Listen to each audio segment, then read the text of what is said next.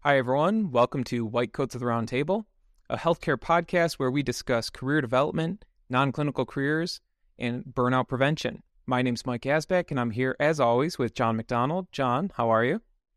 I'm doing swell. It's a Monday night. Mike, what could be better than sitting down with you with a nice little glass of oak flavored uh, spirits? Nice. Yeah. Presumably corn and uh, rye, right? I'm trying Yeah. to think what's in whiskey. Yeah, I think like isn't there some sort of uh, legal like you can only have Mm-hmm. so many? Oh, is that beer? That might be. No, um, American whiskey, bourbon. I'm sorry, bourbon has to be, I think, 51% corn. But one of our listeners, I'm sure, can correct us. I'm sure they will. Well, anyways, before we get deeper into this, this is off script, as you can already tell. So we're a little bit distracted since it is a Monday night. But off script is our opportunity where we go unedited, un uh, unformatted. We're going to make up words here and really take more of a behind the scenes discussion based approach at one singular question. So, John, what is our question for today?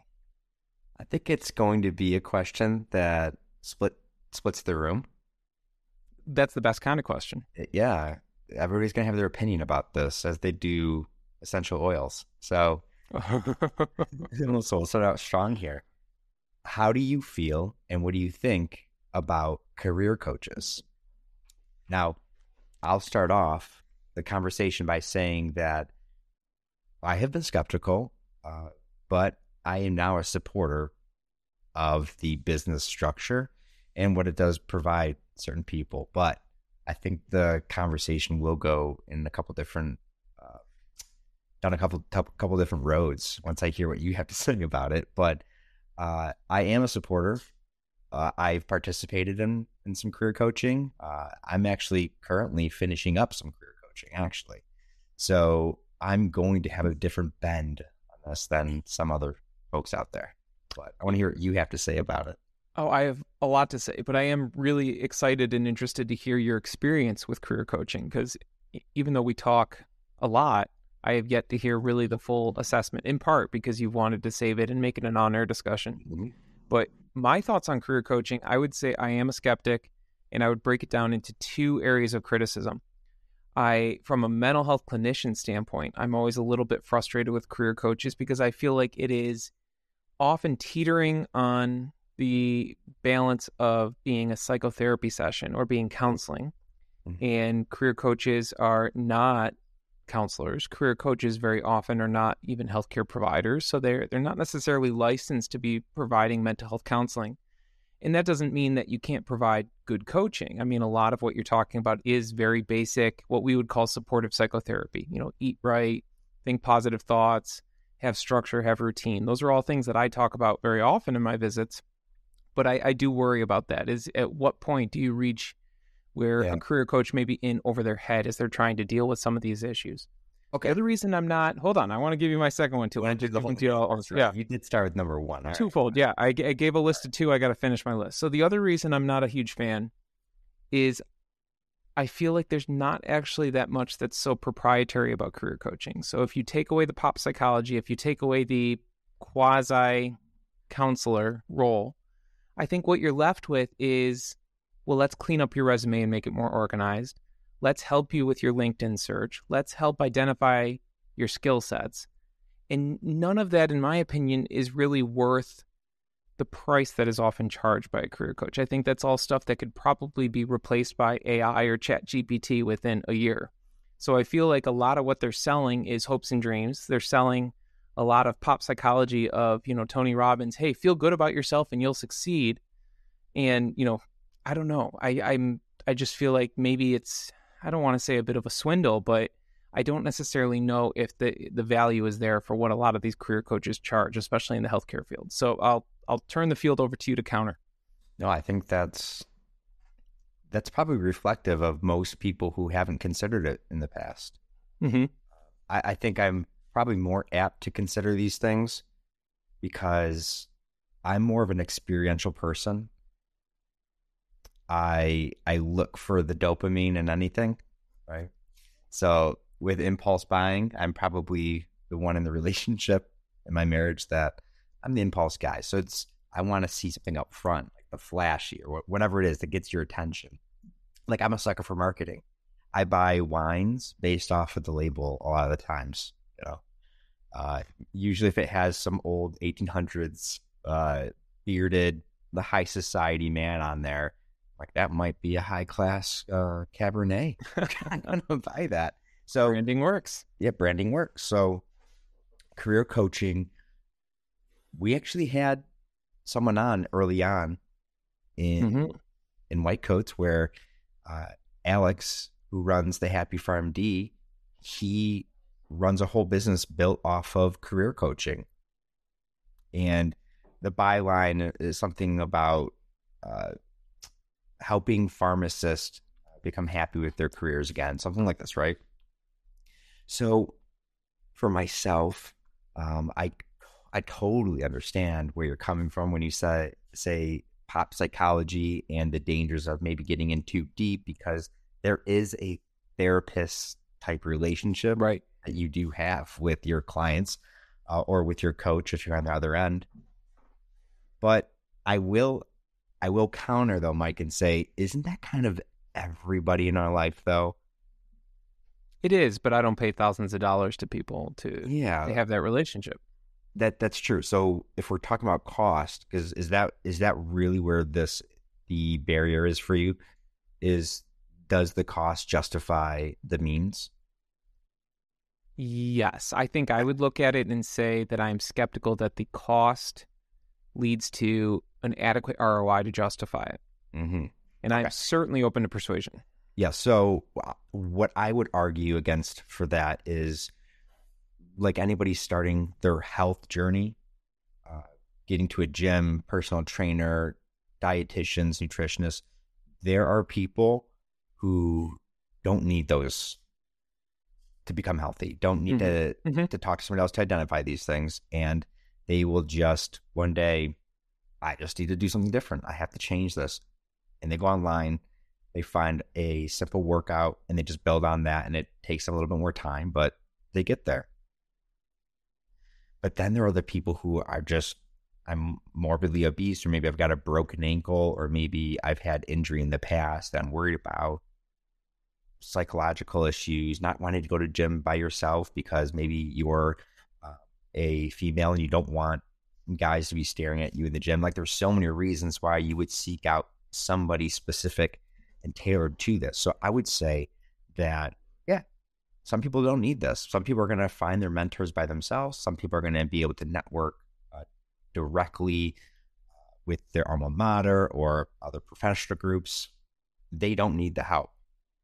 Now, even though I'm on a podcast with you talking day after day about career progression, I still decided to pay for a service like this. And saying that out loud, Mike, does sound a little bit strange. Why do you feel it's strange? I feel it's strange because shouldn't I be the expert mm. now? Mm-hmm. Right? Shouldn't I be the ones offering career coaching services? Does Tiger Woods have a coach? It, yeah, everybody right? Yeah, has a coach. It's and interesting because so... I don't see it as strange. I, I and maybe part of it for me, and I want to jump in here just because I'm fascinated by the the fact that you feel mixed about this. Because mm. I look at career coaching as something that has maybe more benefit for the upper ends of performance.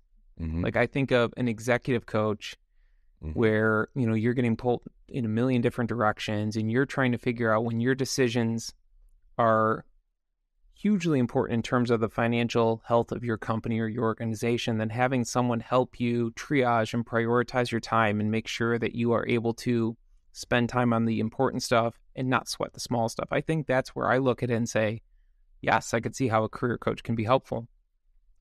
But the flip side is I don't necessarily see as much value for someone who just has a really crummy resume or is in a yeah. job like that. So I, I want to dig into that a little bit deeper okay. Because it sounds like we have opposite views on that. So maybe my question to you is do you feel like there's different value propositions for career coaching at different levels of someone's career? Uh, yeah, I think you parsed that out perfectly. There are those who don't know how to even start. And they might go and pay for somebody right away. I think that's the wrong move. You're wasting a ton of your money, a ton of your time. And probably wasting their career coach's time too, in, in the sense that, of course, they're going to help you get to where you are because you've asked them to and you're paying for the service. But imagine how much more meat you can get out of this service if you've already done the easy work. Like doing a, so, a full CV, like we've offered that. I've offered that before here. Mm-hmm.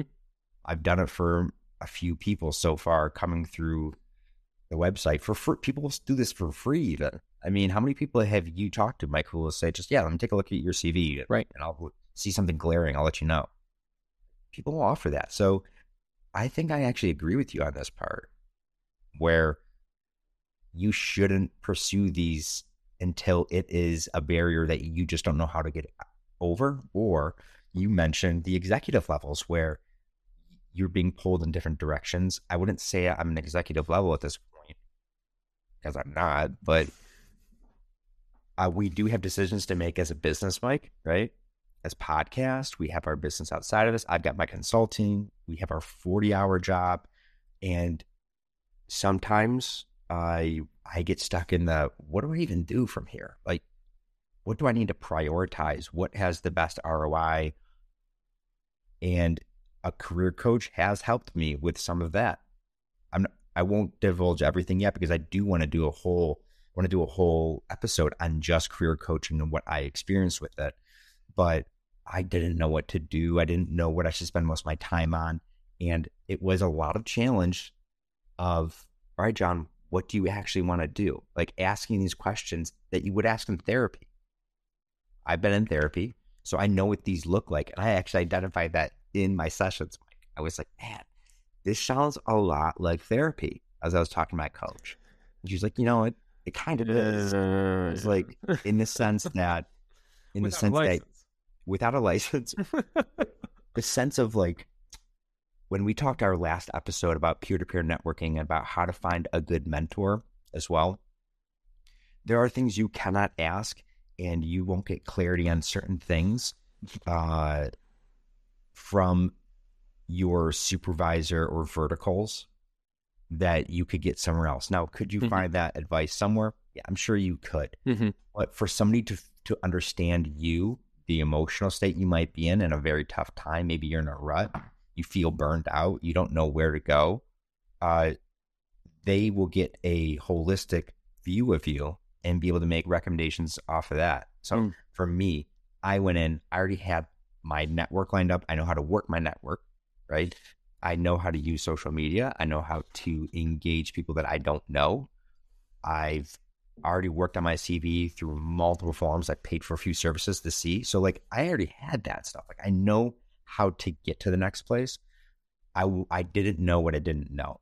And that's kind of what I paid for is tell me what I don't know. Because I will make mistakes or errors or find barriers based off the idea of just not knowing that there's something out there that I maybe could avoid or pursue. So right? if I'm getting if I'm getting this correct, and I want to summarize that just to make sure I'm on the same page. You felt like you were hitting all the right buttons in terms of what you want to do in your career, continuing to foster and grow your career.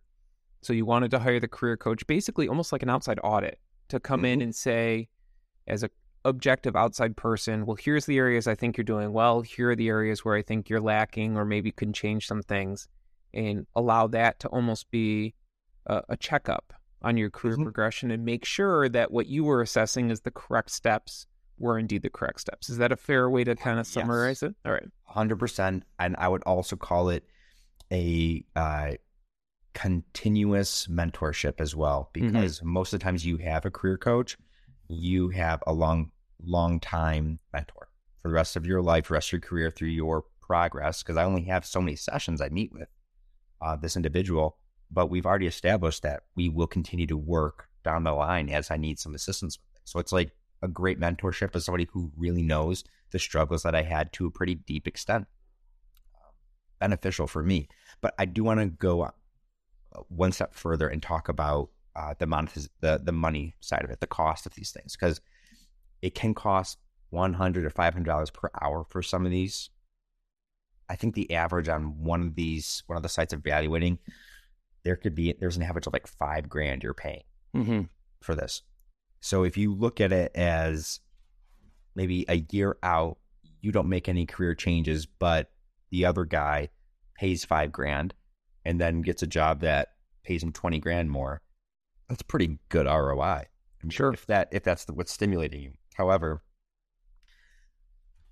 the money aspect, sometimes people pay like gyms or, or personal trainers. They'll, they'll say, no, I, I'm going to pay the high amount because I know that I will not do it if I, if I'm left to my own devices. There has to be some sort of a, a fire or a carrot on a stick where finances really do affect you. You want something to work if you're paying into it.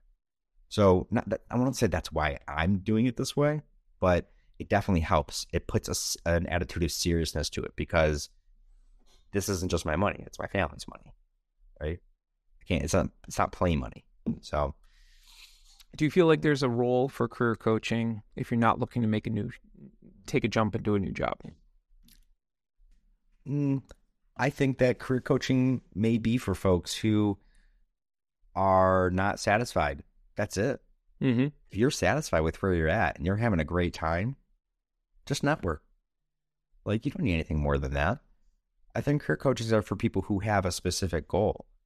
I knew exactly what I wanted to do. I knew exactly where my struggles were. I was I'm pretty self-aware in these areas. So when I found a coach, it's just like this is what I think. And this it really was like dating an aspect because you don't talk to your coach you have to go through like an assessment process and they match you with somebody and you might not like like that person. It's like therapy. You might say, no, no never mind. Um, I found a coach I really, really like and I'm glad I did. So it's not like you're just matching to some random person. You can say no and you can find the right fit for you. So uh, I don't know if that answers your question, Mike. It does. I was actually just thinking about this. If we ever do a more formal episode, which we've talked about doing to dig into career coaching, it'd be fun to have someone like Alex back on and and really have someone who is an expert in the field because Alex is amazing. And my skepticism of career coaching should not take away from the value I think that he has brought to the pharmacy industry or just healthcare in general because I know he has an incredible placement rate for something like 90% of people that use his services end up getting a new job and, and you know making that jump in the career. But it'd Five really, months was the average or something. five months. Wow. that. Yeah. So it works clearly.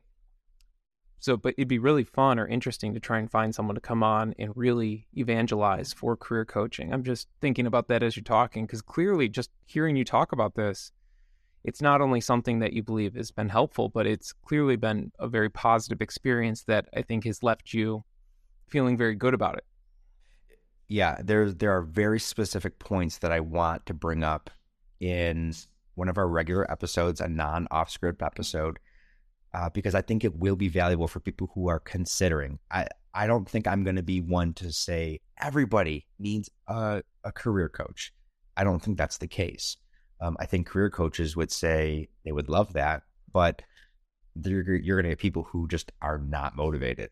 So no, not everybody needs a career coach. I think career coaches are for very specific cases of those who are just in a rut, don't know where to go, or people who know exactly what they want to do but need help getting there. And maybe a network does, just can't help you with this. Maybe you don't have, you're not, you don't feel like you're in a position where you can even build a network. Okay, so I was just gonna say, Mike. dig into that more. yeah, so curious. network. So How can a career coach help if you feel limited in your networking?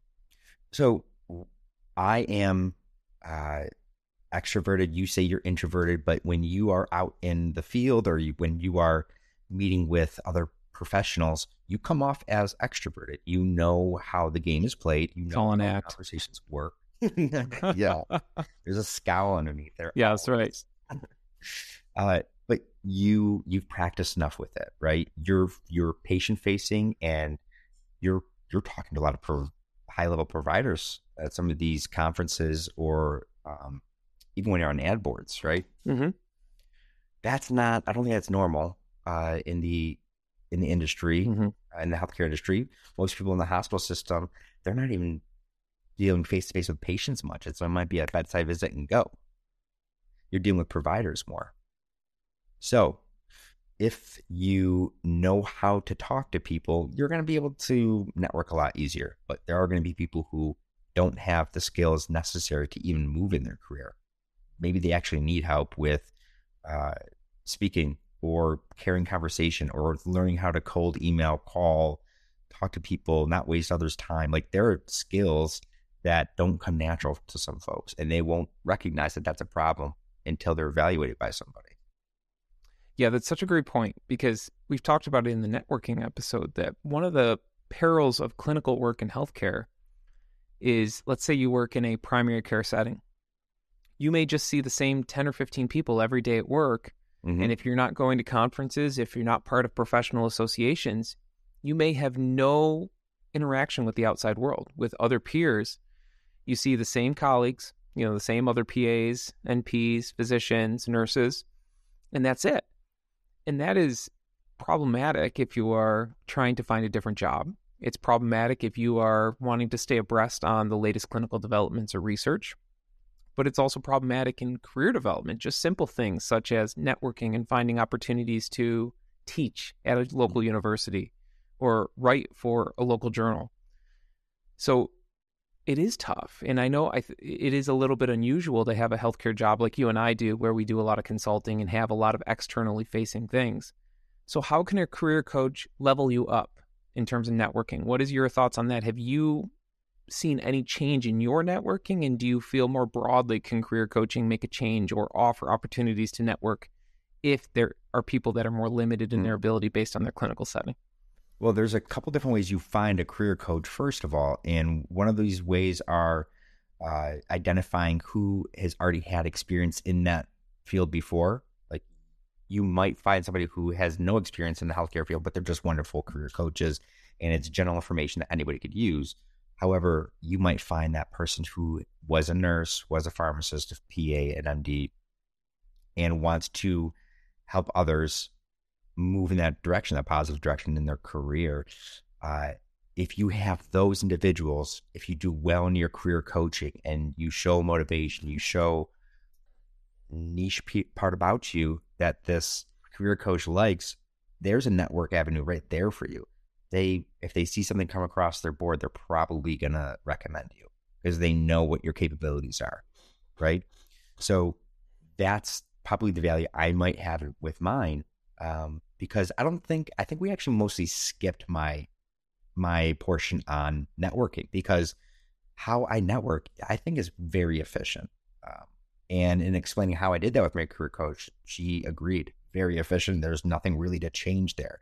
We're doing all the right stuff. Honestly, being on a podcast too, Mike, we've talked about. Can this. you walk us through that though? Mm, what, how I do is, this? Yeah. What is your approach to networking?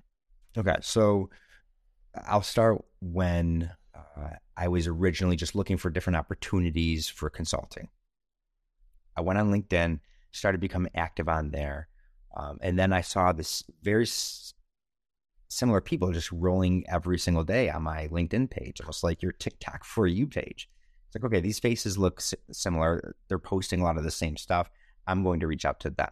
Just cold email, not keep it very short to the point, saying, hey, you know, I've been noticing stuff around my page, I make sure that they know that I'm not just a bot. I'm saying something very specific about them that I like and hope to see more of this thing. And if they respond or if we connect on there and, and I feel as though maybe we can go a little bit deeper, I'll reach out and say, Hey, I've noticed that you worked in this space. Do you think you'd be okay for like a 10, 15 minute call sometime just so I can ask you some questions? I don't, I think maybe I was turned down twice out of hundred of those. It was an amazing success rate. That's great. Yeah. So that's how I started off my network, which is now really large because uh, I was started just making cold emails um, and cold touch points, comments on LinkedIn. I didn't do it sneakily. It wasn't like I was subversive with this thing. It's just this is how we have to communicate with each other. We've talked about other peer to peer networking boards too, like Doximity. It's just that LinkedIn is the most pervasive networking platform for healthcare professionals, probably for most professionals, honestly. And I think it's sadly underutilized. I think the people that are on LinkedIn get it, but the people that are not should be because if you're looking to change careers or, you know, my goodness, my brother always says if you're not constantly looking for a new job, you're doing something wrong. He Hmm. loves his job. He's very happy at his job, but he's always looking at different opportunities and he'll interview for different positions every couple months in part just to make sure that his compensation is still at market, that his current job is still compensating compensating him in a manner that he feels is fair and appropriate. But it's the whole what is that the the Michael Jordan you miss 100% of the shots you don't take or was that Wayne Gretzky? Wayne Gretzky. Okay. uh, Michael Scott. Michael Scott. I was going to say it's a Michael Scott quote, but I don't remember the original athlete. So his mentality is I'm just always looking because I ne- I'm not going to miss that Mm-hmm. incredible one in a million opportunity by saying, "Oh no, I'm happy in my job." So Well, that's LinkedIn allows that. Yeah, right. LinkedIn allows that to happen though, because it's essentially a living, breathing CV that is constantly being updated and then constantly interacting with other professionals and allowing them to review and see if you're a good fit for a, a different opportunity. When we did our last episode with Tom Caravella on MSLs, how many people asked you what an MSL was? Oh my how many people goodness! I know, know, I didn't know what that Yes. was. I thought that You was a would see those ubiquitous term. hmm Yep. Yeah, you would see those things if you were on LinkedIn more, though. It's there are these jobs out there that people had no idea was was even a possibility. So, yeah, networking is one of the biggest parts about career coaching that is part of the assessment.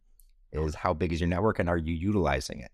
Because you can have a large network, but if you're not using it, it's pointless. hmm So, really, career coaching, I'm going to give you the three points. What they're doing is they're trying to identify your goals because they might not, you might not even know what your goals are, but the career coach definitely needs to know. Maybe you need to figure that out together.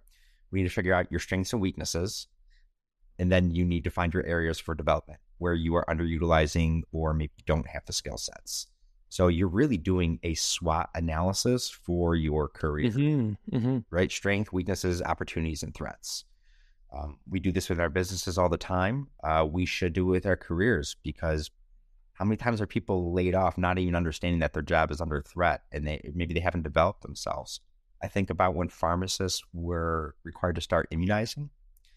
Uh, there was a bunch of pharmacists that said, "Nope, I did not sign up for this. I don't want to touch anybody.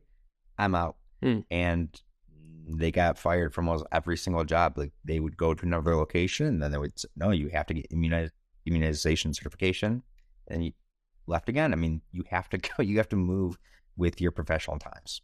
Yeah, it's an it's a good example of just professional healthcare disruption and the need to always be evolving and kind of looking forward. We talked about this with AI. It's so important as a healthcare professional to make sure that you're staying abreast to those types of developments, not only clinically but also in a career standpoint. Because if you don't, you're going to get left behind. You, I- I would look at you in that first um, assessment. I would say you don't need a career coach, Mike. I think that you you like where you're at in in the sense of the trajectory the trajectory you are moving along, right? You you're not where you want to be exactly. You have some sort of a dream, but you are confidently climbing to that position or moving towards that direction. Where someone like myself, who is kind of like experimenting in different areas and finding out what I actually like, what I don't like, what I'm good at, what I'm not so good at, I need some more support than someone like you do. I would and counter that though, because I, Yeah. I think if I were to hire a career coach, aside from whether I think the ROI is there, because that, that would be the sticking point, not whether I think it would be beneficial, but whether it would be worth the money paid.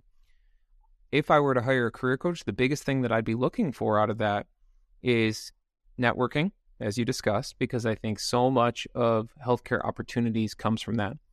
But then also time management Mhm. on my end, my biggest problem right now is triaging my time and trying to figure out what activities I should be investing time into, what activities I should be trying to delegate to other people on the team, or simply saying no to. It's hard because I think when you're churning, when you're trying to build a career and trying to establish yourself in your 20s or in your early 30s, very often you're saying yes to things that are maybe less than desirable. We've talked about this, you know, maybe teaching at, you know, a school for a hundred bucks for a three hour lecture. And then eventually you reach a point where you got to stop being the nice guy and you got to stop being the Johnny on the spot guy organization and say, no, my time is more valuable than this task. And that's a hard thing to do because you don't want to disappoint people. You don't want to Mhm. say no because very often it may be work that you enjoy. It may be work that is still very meaningful, but at the same time, there's only so many hours in the day. And, you know, you reach a point in your career where, as you said, things are where you want them to be or where you've built them to be. And then it's important to make sure that you're continuing to progress and move in the right direction, but also say no and maintain good balance and triage your time. So I think there is value there. It's just my end. I would look then and say, yeah, but I don't know if paying several grand to a career coach right now would mm. give an ROI that's worthwhile. Yeah. So maybe when we do talk about this on one of our regular episodes, we break down costs and see what yeah. ROI really looks like and see the the amount that I'm paying versus other what other companies are offering. What does that actually look like? Is it worth it in dollars per hour? What you're getting? You know me, I'm an analytical guy. So if, if you make a spreadsheet and show me that it's worthwhile, I'm in. Yeah. But to your point, with the executives, there are special programs that we're going to talk mm-hmm. about for executives, C suite level, even just physician only uh, coaching, especially coming out of burnout. Uh, the national, national something HQ about uh, healthcare quality. We we brought them up. I think it's NIHQ, yeah, National Institute of Health Quality.